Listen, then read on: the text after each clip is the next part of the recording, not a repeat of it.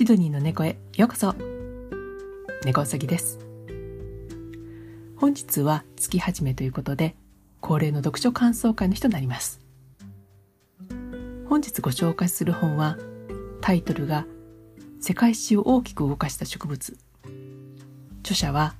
私が大好きな稲垣秀弘先生です。この方の本はすでに何冊かこの番組でご紹介していますが改めて簡単にプロフィールをご紹介するとこの方は植物学者で現在静岡大学で教授をされています。また稲垣先生の本かあんまり植物学に興味ないんだよなと思った方今回の本はちょっと違いますので最後までぜひお聴きください。といってあのもちろん植物絡みの本ではあるんですがこれは植物をベースに壮大な世界史を語っているすごい本なんです。歴史ファンの方であれば植物から歴史を見るという新しい視点が新鮮に感じられることと思います。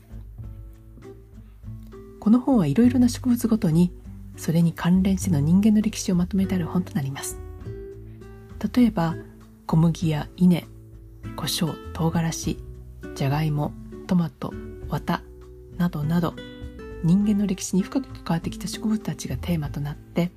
それらがどのように私たちの歴史を動かしてきたのかが説明されています。もうどの章も本当に面白いんですが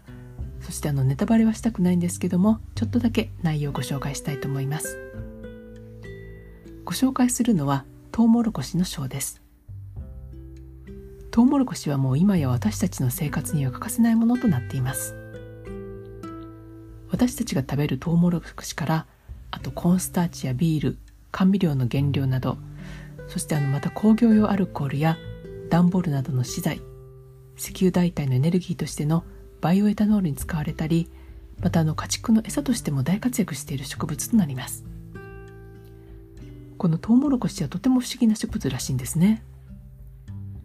実はあのトウモロコシは宇宙からやってきたという都市伝説があります、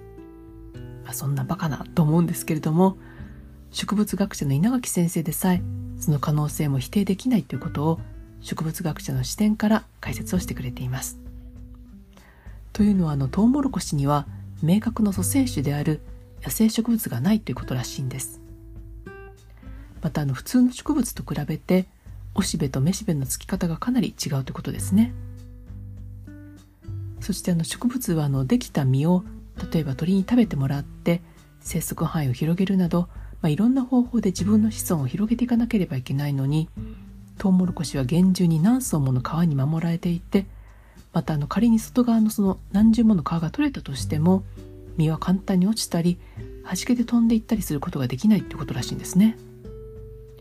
つまりあのトウモロコシは人間の助けなしには育つことができずに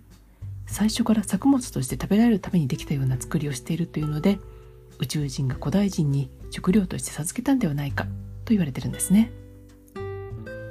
植物学者の方からそう聞くとああなるほどってちょっと思っちゃいますね。トウモロコシの起源地は中米のアステカ文明やマヤ文明でトウモロコシは重要な作物だったらしいんですけれどもこのマヤ文明の伝説では人間はトウモロコシから作られたとされているそうです。その伝説では神々がトウモロコシを練って人間を作ったと言われていて。であの日本ではあんまり一般的ではないんですけども黄色いトウモロコシの他に白や紫色黒色橙色などいろんな色のトウモロコシがあるそうです。今であればまあいろんな人種がいるので、まあ、そうかなっていう感じなんですけども昔の中南米の山の中ではヨーロッパ人が来るまでは白人や黒人がいることなど知っているはずもないし宇宙人説とまではいかなくてもとっても不思議な伝説ですね。まあ、ちょっとあの都市伝説の部分が長くなってしまったんですけどもこういった伝説的な話ばかりではなくって実際にトウモロコシがどのように世界各国に広まっていったのかそしてまた日本にはどのような形で入ってきたのかなどの歴史も説明されています日本ではあの織田信長がトウモロコシの花が好きだったそうです花というのはあのふわふわとしたあのシルクのようなあの人の髪のような部分ですね。特にあの赤い色のものが好きだったということです。信長らしいという感じですね。トウモロコシは大変用途が広い植物で私たちも普段から直接的またあの間接的に多く摂取しているそうです。一説によると人間の体のおよそ半分はトウモロコシからできているのではということで最初にお話ししたの神がトウモロコシから人間を作ったというマヤの伝説もちょっと信憑性が出てきそうですね。これは本当にごく一部でもっと詳しくご紹介したいんですけども皆さんにぜひ読んで楽しんでいただきたいのでこの辺りにしておきますが植物が人間の歴史にこれほど大きく関わっていたというのは改めての驚きでした。またあのところどころ植物学者である稲垣先生による植物の詳しい説明も挟まれていて歴史からも植物学からも両方で楽しめます。この本をぜひ買いたいと今思った方いいお知らせと悪いお知らせがあります。まずあの悪いお知らせなんですけどもこの本は本としては現在販売されていないようです。でもいいお知らせとしては Kindle ではもちろん買うことができます。またあのさらにいいことには Amazon の Kindle Unlimited に入れば無料で読むことができます。まだ入ったことのない方は多分お試し期間は無料であったりそしてあの確か現在あの2ヶ月で100円くらいですかね。なんかキャンペーンをしていたと思います。私あの Kindle の回し物でも何でもないんですがこの Kindle Unlimited では他の稲垣先生の本も数冊無料で入っていますのでぜひ Kindle で読んでみてください。またあのこの本のいいところは内容のみではありません。私が注目したのはこの本の参考文献のページです。この本の参考に、えー、もちろん使われた歴史書が、まあ、ずらっと並んでいてもう全部読みたくなってしまいます。例えばあのこれも機会があればご紹介したい本なんですけども私も読んですごく面白かった本で「砂糖の歴史」という本もここに載っています。他にあのタイトルだけいくつかご紹介すると「アフリカで誕生した人類が日本人になるまで」とか「人参でトロイア戦争に勝つ方法」そしてあの有名なジャレット・ダイヤモンド博士の「銃病原菌鉄」などなどもう読みたい本がいっぱい入っています。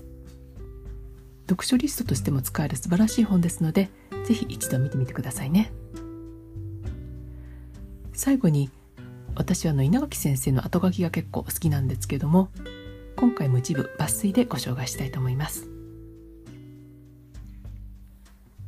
人類の歴史は植物の栽培を試みたことから始まった。そして農耕を始めることによって人類は富を生み出すことを見つけた。そして貧富の差が生まれ人類は富を生み出すために生涯をかけて働き続けなければならないのである。もし地球外から来た生命体が地球の様子を観察したとしたらどう思うだろう。地球の支配者は作物であると思わないだろうか。そして人類のことを支配者たる作物の世話をさせられている気の毒な奴隷であると母性に報告するのではないだろうか。人類の歴史は